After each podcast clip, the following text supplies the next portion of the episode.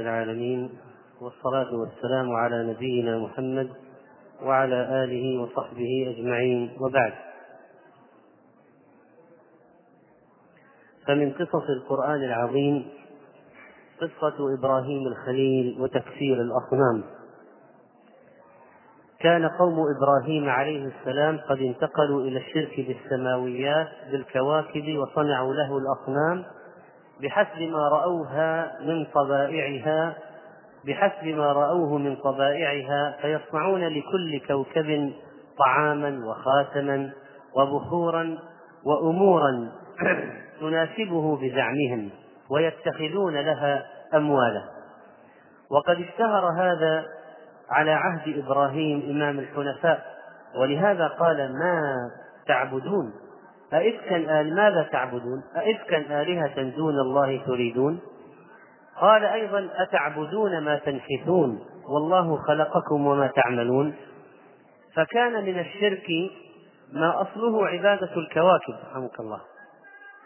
والشمس والقمر وغيرها وصورت الأصنام على تلك الكواكب.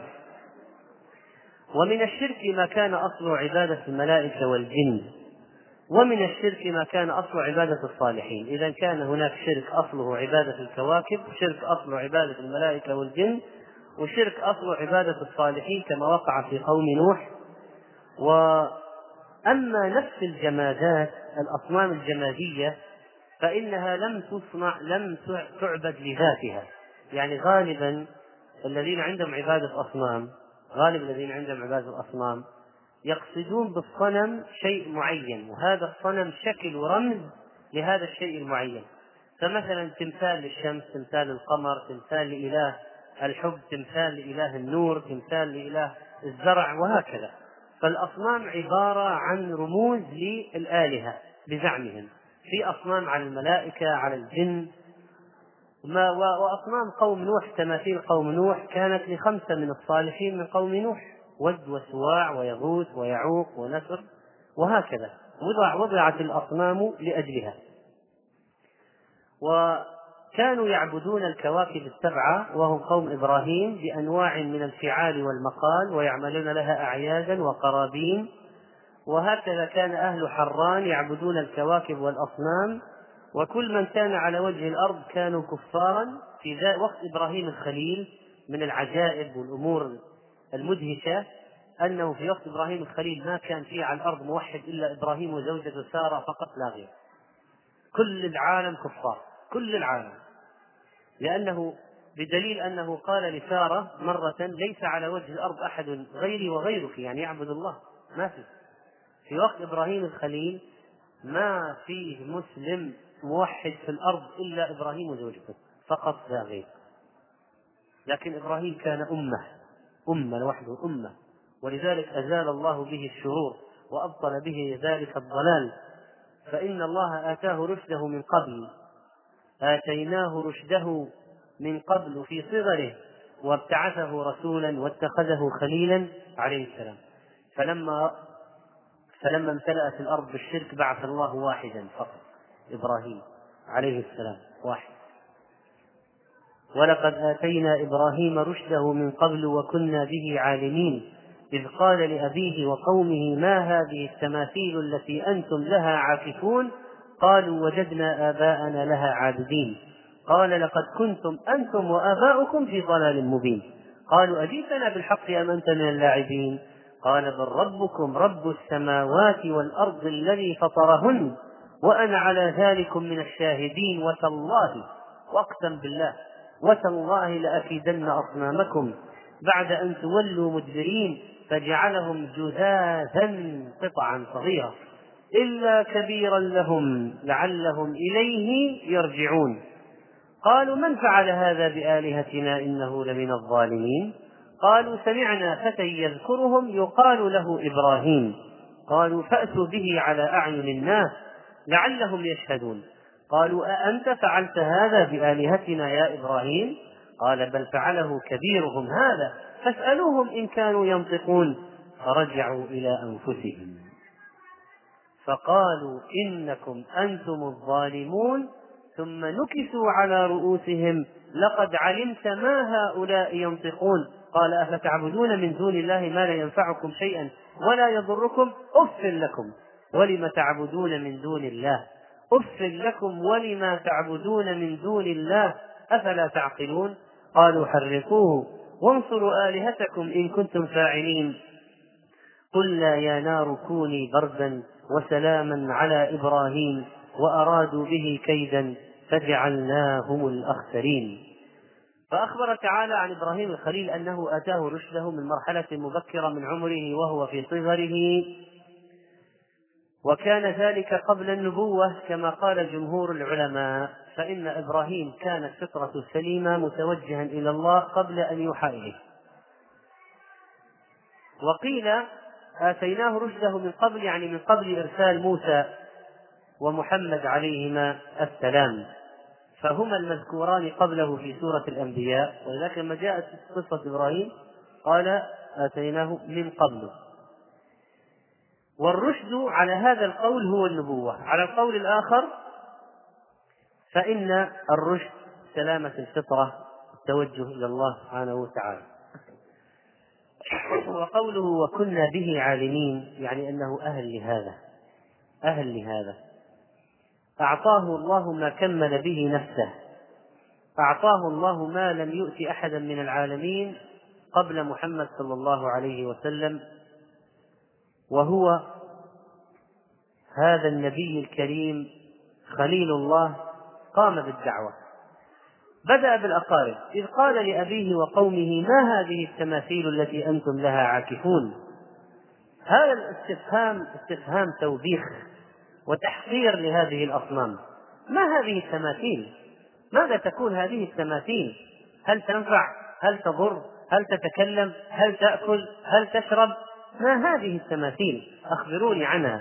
التي أنتم ملازمون لعبادتها وعاكفون عليها ومقيمون. فأجابوا جواب العاجز بغير حجة ولا بيان. قالوا وجدنا آباءنا لها عابدين. هذه كل الاعتماد كل الدليل. منهجنا في الحياة قائم على أننا وجدنا آباءنا وجدنا آباءنا على أمة. وجدنا آباءنا عليها ونحن على آثارهم مقتدون هذه هي الحجة الوحيدة التي له في العبادة. طيب نقاش بالحجة. هل يسمعونكم إذ تدعون؟ هل يسمعونكم إذ تدعون؟ أو ينفعونكم أو يضرون؟ لكن بالرغم من ذلك ليس عند القوم جواب.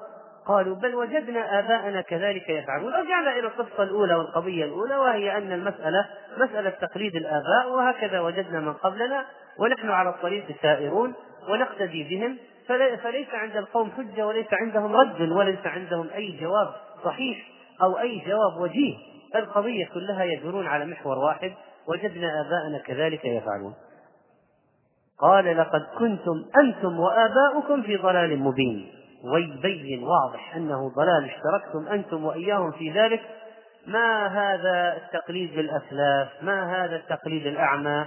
لماذا السير على غير هدى؟ لماذا الاحتجاج فقط بأنه وجدنا هؤلاء من قبل شيء وجدنا عليه آبائنا؟ هل هذا بالضرورة أن يكون صحيحا ما وجدتم عليه آباءكم؟ ولاحظ أن قال في الآية لقد كنتم أنتم وآباؤكم في ضلال مبين. هذا أقوى من أن نقول على ضلال مبين. لأن في الظرفية تقتضي أنهم منغمسون في الضلال. في ضلال. داخل هذا الضلال. الضلال محيط بهم من كل جانب. تمكنه منهم الضلال. وهذا أبلغ من أن يقول لهم مثلا لقد كنتم أنتم وآباؤكم ضالون مثلا أو كنتم أنتم وآباؤكم ضالين لقد كنتم أنتم وآباؤكم في ضلال مبين. فلذلك سفه أحلامهم وضلل آباءهم واحتقر آلهتهم فجن جنونهم. قالوا أجئتنا بالحق أم أنت من اللاعبين؟ انظر ماذا تقول. لم نسمع هذا من أحد قبلك. هل هذا كلام جاد؟ أم كلام لاعب مستهزئ لا يدري ماذا يقول؟ هذا أو هذا؟ قال بل ربكم رب السماوات والأرض الذي فطرهن لا إله غيره وهو الذي ابتدأهن من غير مثال سابق سبحانه وتعالى. الذي فطرهن وأنا على ذلك من الشاهدين.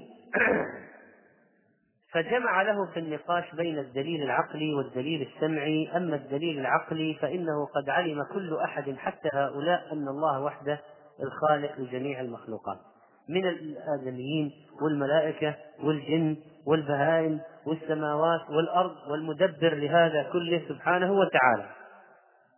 وجميع ما عبد من دون الله كل واحد عنده عقل يعلم أنه لا ينفع ولا يضر لا يميت ولا يحيي ولا يملك من حياة نشورا وأنه لا يرزق ولا يدبر. ولذلك فإن إبراهيم عليه السلام قد ساق لهم بالدليل السمعي وبالدليل العقلي ما يقنعهم لو كان لهم عقل. ولذلك لما آه، وصلت المسألة في النقاش إلى طريق مسدود قال تالله لأكيدن أصنامكم بعد أن تولوا مدبرين لعله قال ذلك في نفسه وأنه سوف آه، يفتك بهذه الأصنام ولو كانت تدفع عن نفسها فلتدفع فلتنصر نفسها. بعد أن تولوا مدبرين يعني إلى أعيادكم أو إلى شيء كان لهم من الاجتماع خارج البلد يخرجون إليه في أحد أيام السنة وهكذا راغ إبراهيم إلى هذه الأصنام فجعلهم جذاذا قطعا مكسرة محطمة والجز هو القطع والكسر وهذا ليثبت لهم عجزها وأنها لا تدفع عن نفسها. ومن باب زيادة الإفحام وإقامة الحجة ترك إبراهيم الخليل عليه السلام الصنم الكبير إلا كبيرا لهم لعلهم إليه يرجعون لعلهم يرجعون إلى الدين الصحيح ولعلهم يرجعون إلى الصنم في في قول آخر للمفسرين لعلهم يرجعون إلى الصنم فيسألونه عما حدث ويظهر عجزه فتكون هذه يكون هذا دليل إضافي. في سورة الصافات قال الله فراغ إلى آلهتهم فقال ألا تأكلون؟ ما لكم لا تنطقون؟ فراغ عليهم ضربا باليمين. فأقبلوا إليه يزفون. قال أتعبدون ما تنحتون والله خلقكم وما تعملون. إذا راغ يعني انطلق مسرعا بخفية بخفية مع إسراع. راغ. وضرب الأصنام بقوة ونشاط وهذا فيه دليل على إزالة المنكر باليد وتغيير المنكر باليد وإفناء إنهاء المنكر وتحطيم المنكر وأنه لم يجعله قطعتين أو ثلاثا بحيث يسهل تلصيقها وتجميعها مرة أخرى وإنما كان التحطيم تام.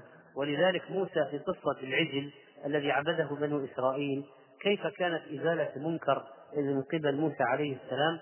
قال لنحرقنه ثم لننسفنه في اليم نسفا فلذلك قيل أخذ بالمبارد الحديد وبرد هذا حتى جعله مثل البودرة. مسحوق. وذره في اليم في يوم عاصف فيه ريح. خرص راح البحر في الهواء في الذرات. ما عاد له ما له أي ما بقي منه شيء. انتهى. وهذا يدل على أن المنكر إذا أريد تغييره فليغير بحيث لا يعود ولا يرجع إلى ما كان عليه إطلاقا. يكون التحطيم شامل كامل تام. بحيث لا يرجى إعادته مرة أخرى.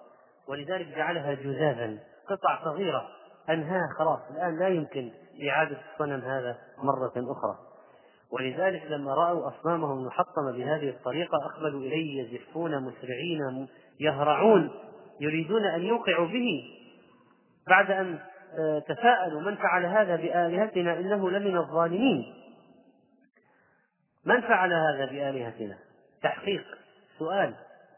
فرموا إبراهيم عليه السلام بالظلم مع أنهم هم الظالمون. قالوا سمعنا فتى يذكرهم وهذا يدل على صغر سنه وشبابه لما حارب القوم ولما قاوم هذا المنكر. سمعنا فتى يذكرهم يقال له إبراهيم. يقال له إبراهيم. هاتوه. قالوا فأتوا به على أعين الناس وعلى رؤوس الأشهاد وبحضرة الجميع لينظروا ماذا نصنع بمن كسر آلهتنا. ولعل قصد إبراهيم عليه السلام من هذا كان قصدا واضحا مثل موسى لما قال وأن يحشر الناس ضحى يريد اجتماع عام حتى يشهد الجميع إقامة الحجة. وهنا قالوا فأتوا به على أعين الناس لعلهم يشهدون. قصة أصحاب الأخدود نفس القضية الغلام طلب من الملك أن يجمع الناس في صعيد واحد. كل الهدف من وراء هذا هو أن يكون هناك حشد كبير. أهل البلد اجتماع عام في باحة في ساعة كبيرة حتى تقام الحجة على الجميع. إنها الفرصة في وصول الدعوة للجماهير. إنها الفرصة في الوصول إلى الناس. إنها الفرصة في التحدث المباشر مع الآخرين لإقامة الحجة. وهذا أعظم مكسب أن النبي يصل إلى الناس. هو حاول كثيرا لكن كانوا يمنعونه يشوهون سمعته عند الناس حتى يضع الواحد منهم قطع الصوف أو القطن في في أذنيه حتى لا يسمع النبي صلى الله عليه وسلم. وينهى الناس عن سماعه ثم يحاربوه لا يتركوه يصل إلى الناس. وهكذا موسى وهكذا إبراهيم. الآن الفرصه الآن الفرصة قالوا فأتوا به على أعين الناس. فإذا شيء يأتي منهم بدون بدون نظر لا يعرفون أن الآن القضية سيكون فيها نصر كبير للدعوة باعلانها كذلك موسى لما طلب الطلب من فرعون في مقام التحدي فرعون نسي نسي قضية أن الآن آه، سيكون هناك اجتماع عام وأن الناس كلهم سيشهدون دعوة الحق. الملك في قصة أصحاب الأخدود أيضا يريد التخلص من الغلام بأي طريقة ولذلك أجاب طلبات الغلام الغلام كل طلبه كان طلب واحد يعني أن يجمع الناس في صعيد واحد. لماذا؟ لماذا حصل هنا فأتوا به على أعين الناس؟ وقال موسى وأن يحشر الناس ضحى. وفي قصة أصحاب الأخدود أن تجمع الناس في صعيد واحد. هذه قضية مهمة جدا في الدعوة. الوصول للناس. نقل الدعوة للناس. أن يخبر الناس ما أن لا يحال بين الداعية والناس. اتركوني. من من من من النبي عليه الصلاة والسلام كان يسأل من يجيره ليبلغ الناس رسالة ربه. وهذا المحفل العظيم الذي اجتمع فيه هؤلاء أراد إبراهيم إقامة الحجة. وهؤلاء لما أتوا به على أعين الناس قالوا أأنت فعلت هذا بآلهتنا يا إبراهيم؟ ما الذي جرأك على هذا الفعل؟ قال بل فعله كبيرهم هذا. وهذا جواب مفاجئ. هذا الكبير غار من الأصنام الصغيرة كيف تعبد؟ وهو موجود فكسرها. ليكون هو وحده المتفرد. قال بل فعله كبيرهم هذا. فاسألوهم إن كانوا ينطقون. اسألوا الأصنام المكسرة من كسرها. طبعا لو قال قائل ماذا يقصد إبراهيم بكلمة بل فعله كبيرهم هذا؟ فاسألوهم إن كانوا ينطقون. هو يعرف أنها لا تنطق. فالجواب أنه قصد إقامة الحجة وهو يعرف أنها لا تنطق ويعرف أن كبيرهم لم يفعل ذلك. ولذلك رجعوا إلى أنفسهم وأفاق القوم من سكرتهم وانتبهوا من غفلتهم أمام هذه الحجة وراجعوا عقولهم وتفكروا وتدبروا فقالوا لأنفسهم إنكم أنتم الظالمون. ليس إبراهيم ظالم قلتم عنه إنه من الظالم. من فعل هذا بآلهتنا إنه لمن الظالمين. الآن فرجعوا إلى أنفسهم فقالوا إنكم أنتم الظالمون. يعني هذه الإفاقة المفاجئة التي حصلت حتى أن القوم أقروا على أنفسهم بالظلم وهذا هو المكسب الذي كان يريده إبراهيم الخليل والنتيجة التي كان يريد الوصول إليها. رجعوا على أنفسهم بالملامة. ثم نكسوا على رؤوسهم وأطرقوا إلى الأرض. هذا الإطراق دليل الحيرة والوصول إلى طريق مسدود. فماذا سيقولون؟ واضطروا قالوا لقد علمت ما هؤلاء ينطقون. كيف تقول لنا؟ اسألوهم. أنت تعلم يا إبراهيم أن هذه الأصنام لا تتكلم.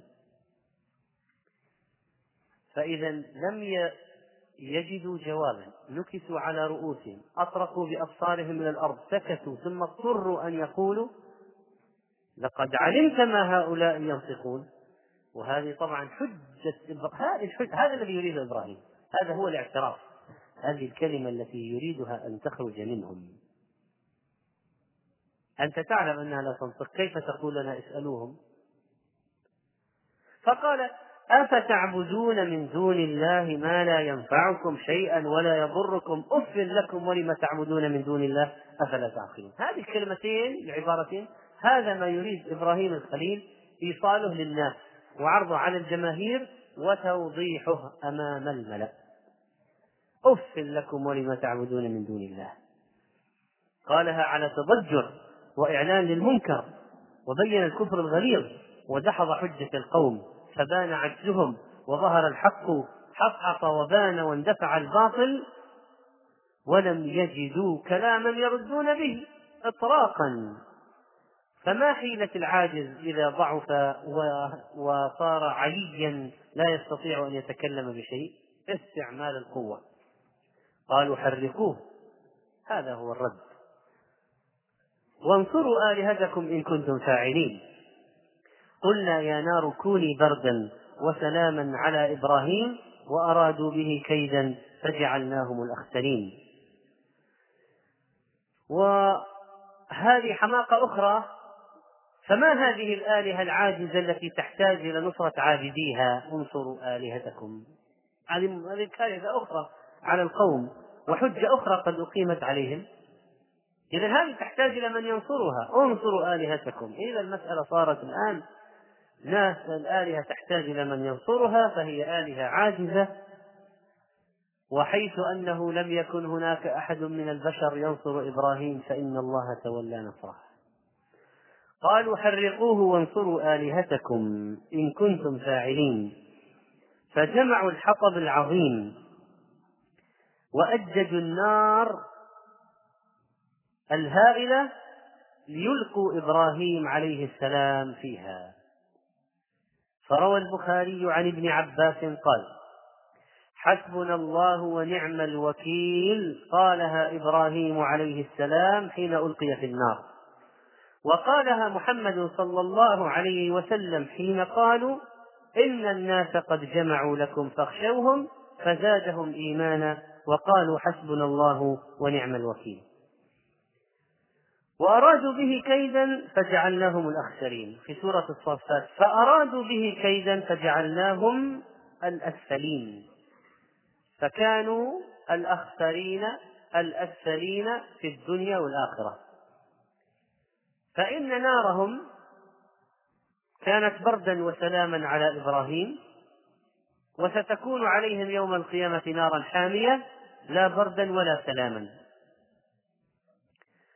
وإبراهيم كانت عليه سلاما وسيلقى يوم القيامة في الجنة تحية وسلاما وأما هم فإن نار جهنم ستكون بالنسبة لهم ساءت مستقرا ومقاما.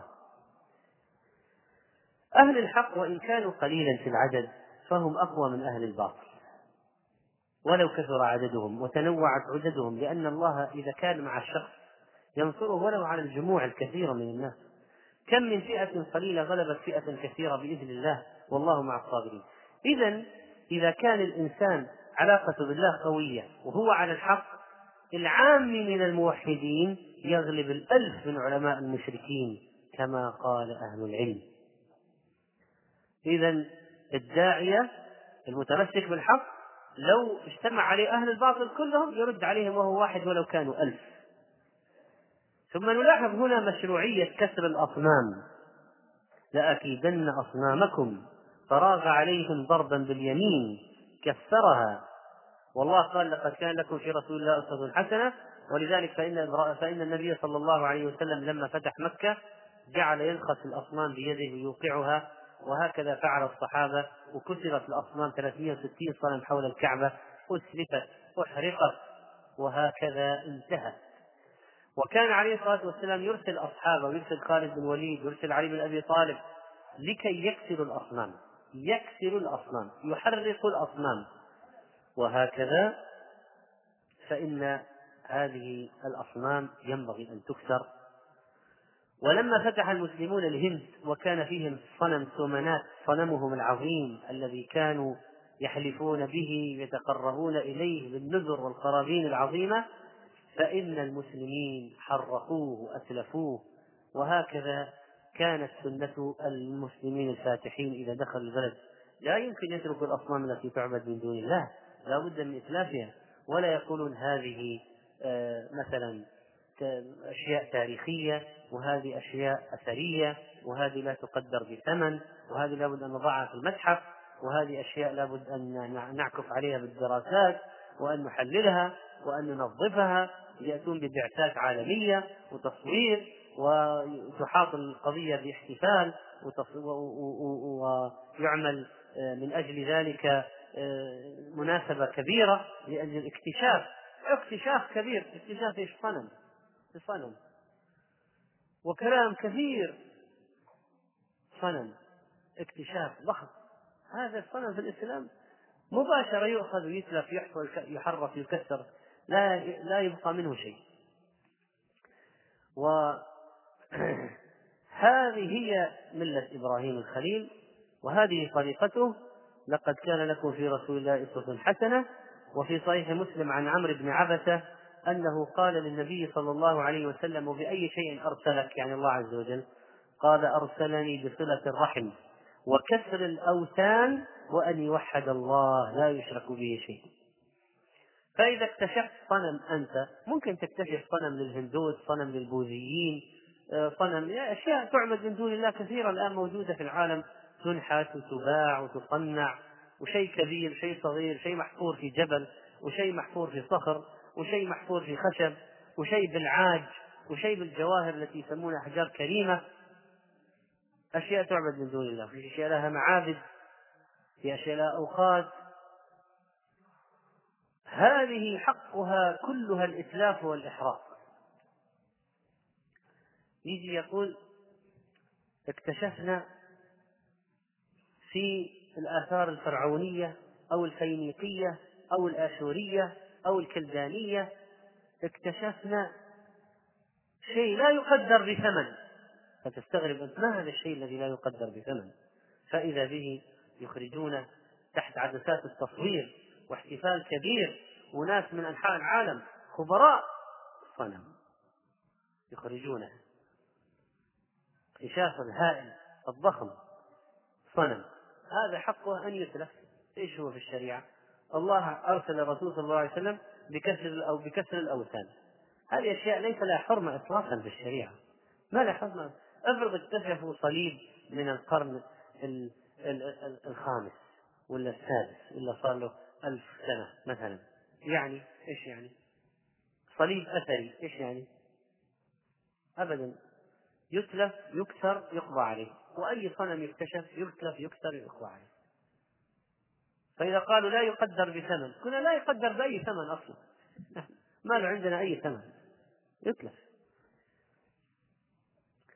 فإن قالوا الأواني الفخارية كلها الأشياء التي غير الأصنام خلاص مباحة. اقتنيها بيعها أشياء أثرية غير غير ذوات الأرواح. إذا ما كانت أشياء تعبد من دون الله ما هي أصلا ما هي ذوات الأرواح؟ أواني للأكل للشرب الملابس هي مما أباح الله. وفي هذه الآيات أن من اعتصم بالله فإن الله لا يضيعه. وقال عز وجل عن إبراهيم إنه قال حسبنا الله ونعم الوكيل. قال ابن عباس أن إبراهيم لما ألقي في النار قال حسبنا الله ونعم الوكيل. والله عز وجل قال عن محمد صلى الله عليه وسلم وأصحابه الصحابة في غزوة أحد لما بلغهم أن قريش ستعود بسر عليهم قالوا حسبنا الله ونعم الوكيل. حسبنا يعني يكفينا. نعم الوكيل نتوكل عليه. ثم إن اعتقاد أهل الباطل يجعلهم لا يستقبحون قبيحا ولا ينكرون منكرا. ما يرى صاحب الباطل لا يرى أنه على باطل. الأخسرون أعمالا هم الذين ضل سعيهم في الحياة الدنيا وهم يحسبون أنهم يحسنون صنعا. وأعداء الله هم أعداء أوليائه في كل زمان ومكان. وكانت كان آه، هؤلاء العتاة من قوم إبراهيم لما عادوه كادوه وألقوه في النار. كان كل شيء من المخلوقات من الدواب ينفخ لإطفاء النار. إلا الوزغ فإنه كان ينفخ على إبراهيم. وكان الوزغ ينفخ لإذكاء النار. هكذا ساقه الشيطان لهذا. فأمرنا بقتل الأوزاغ. وهذه صلة بيننا وبين إبراهيم الخليل. فقال النبي صلى الله عليه وسلم إن إبراهيم لما ألقي في النار لم تكن في الأرض دابة إلا أطفأت النار غير الوزغ فإنها كانت تنفخ عليه. هذا قال كلام عائشة إن نبي الله صلى الله عليه وسلم أخبرنا أن إبراهيم ثم قالت فأمر رسول الله صلى الله عليه وسلم بقتله يعني بقتل الوزغ ومن قتل وزغا من أول ضربة فله مئة حسنة. ومن قتلها في الضربة الثانية فله حسنات دون الأولى والثالثة إذا ينبغي قتل الأوزاغ. كان ينفخ على إبراهيم عليه السلام. ونلاحظ قدرة الله العظيمة فإن النار طبيعتها الإحراق ولكن إذا أراد خالقها أن لا تحرق يسلب منها الإحراق. وما كانت فقط لا تحرق وإنما كانت بردا وسلاما. بردا وسلاما صارت بردا. ولو كانت بردا ربما آذته من شدة بردها. ولذلك قال وسلاما على إبراهيم. وكذلك فإن إبراهيم صمد في وقت عصيب جدا ما كان فيه على وجه الأرض مسلم موحد غيره. ولذلك فإن النبي عليه الصلاة والسلام قال لم يكذب إبراهيم النبي عليه السلام قط إلا ثلاث كذبات سنتين في ذات الله. قوله إني سقيم وقول بل فعله كبيرهم هذا. وواحدة في شأن سارة. طبعا هذه كذب يعني آه ليس كذب حقيقي يعني كذب كذب الذي يأتم به. لا. وإنما هو ما يفهمه الآخر يفهمه من خلاف يفهم السامع خلاف قصد المتكلم خلاف قصد المتكلم. قال في القصة وواحدة في شأن سارة فإنه قدم أرض جبال ومعه سارة وكانت أحسن الناس. جميلة. فقال لها إبراهيم إن هذا الجبار إن يعلم أنك امرأتي يغلبني عليك.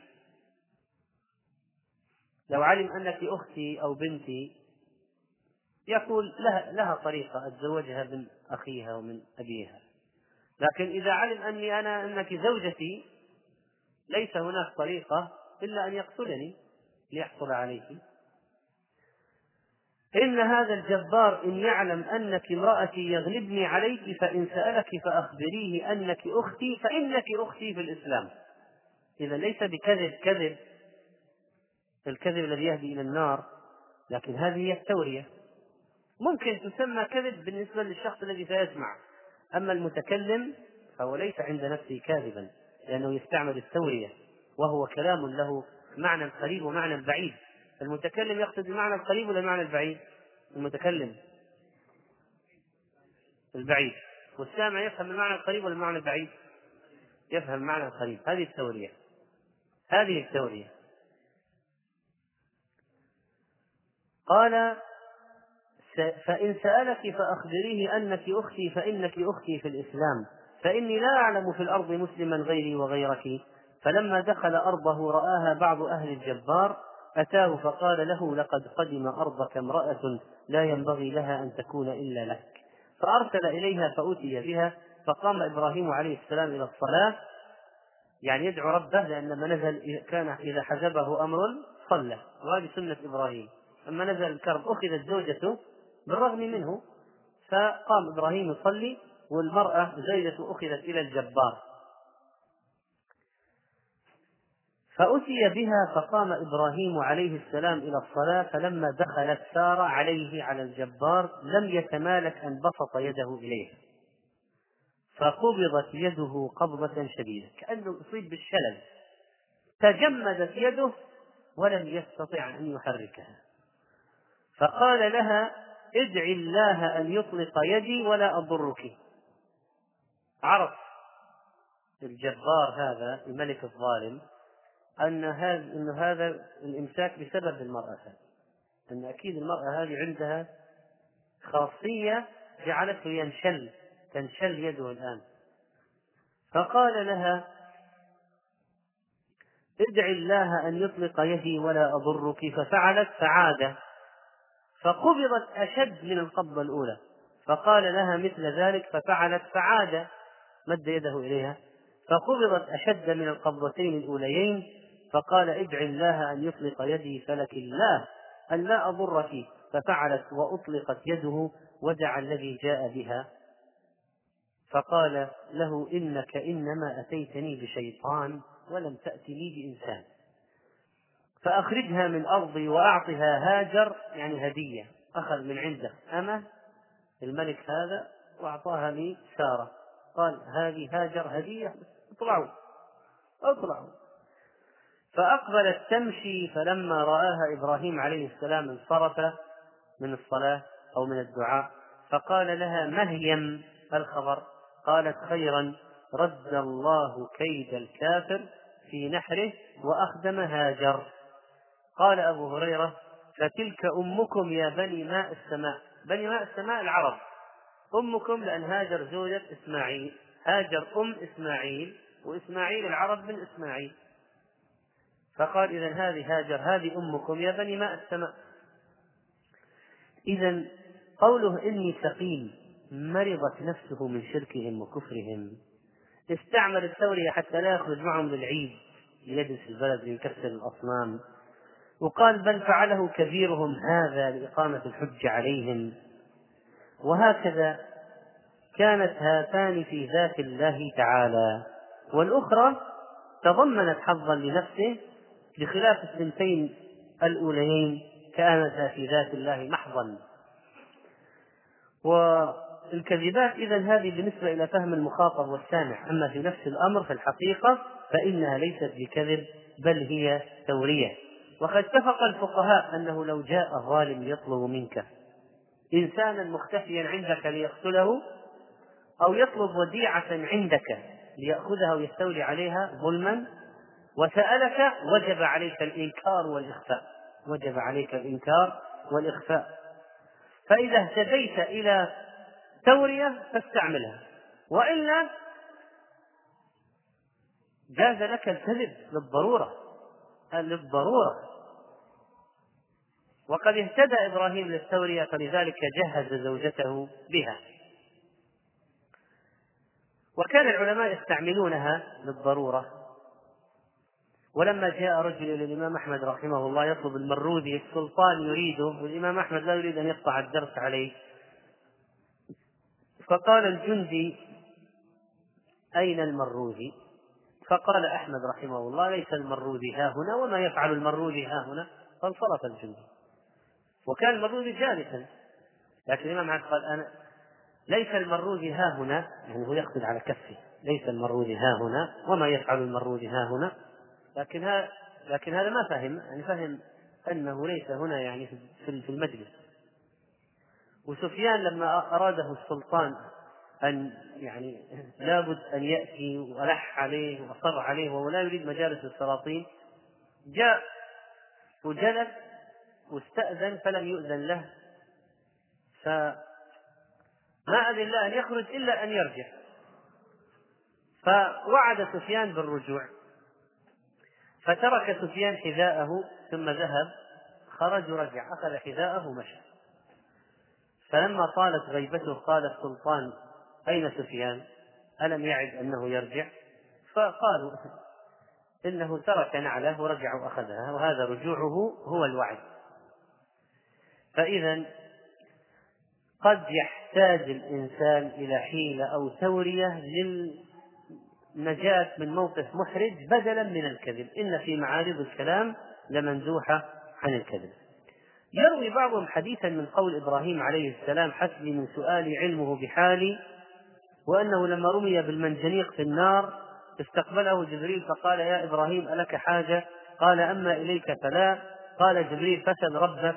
قال إبراهيم حسبي من سؤالي علمه بحالي. هذا الحديث من الإسرائيليات لا أصل له عن النبي صلى الله عليه وسلم وإبراهيم يعرف الدعاء وما هو يقول حسبي من سؤالي علم بحالي بل يسأل ويدعو وأدعية كثيرة. ربنا إني أسكنت من ذريتي بواد الغير ذي زرع عند بيتك المحرم. ربنا ليقيموا الصلاة فاجعل أفئدة من الناس تهوي إليهم. إبراهيم يعرف أن من لم يدعو الله يغضب عليه وأنه يسأل الله سبحانه وتعالى. قال شيخ الإسلام عن هذا الحديث إنه حديث موضوع. وأخيرا فإن قضية إزالة المنكر لا بد أن نذكر بأن إزالة المنكر واجبة باليد مع الإنكار بالقلب ثم إذا لم يستطع باللسان مع الإنكار بالقلب ثم إذا لم يستطع يكتفي بالإنكار بالقلب. يشترط في إزالة المنكر أشياء كثيرة منها أن لا يعود المنكر ينكره يزيله على وجه لا أمل في أن يعود.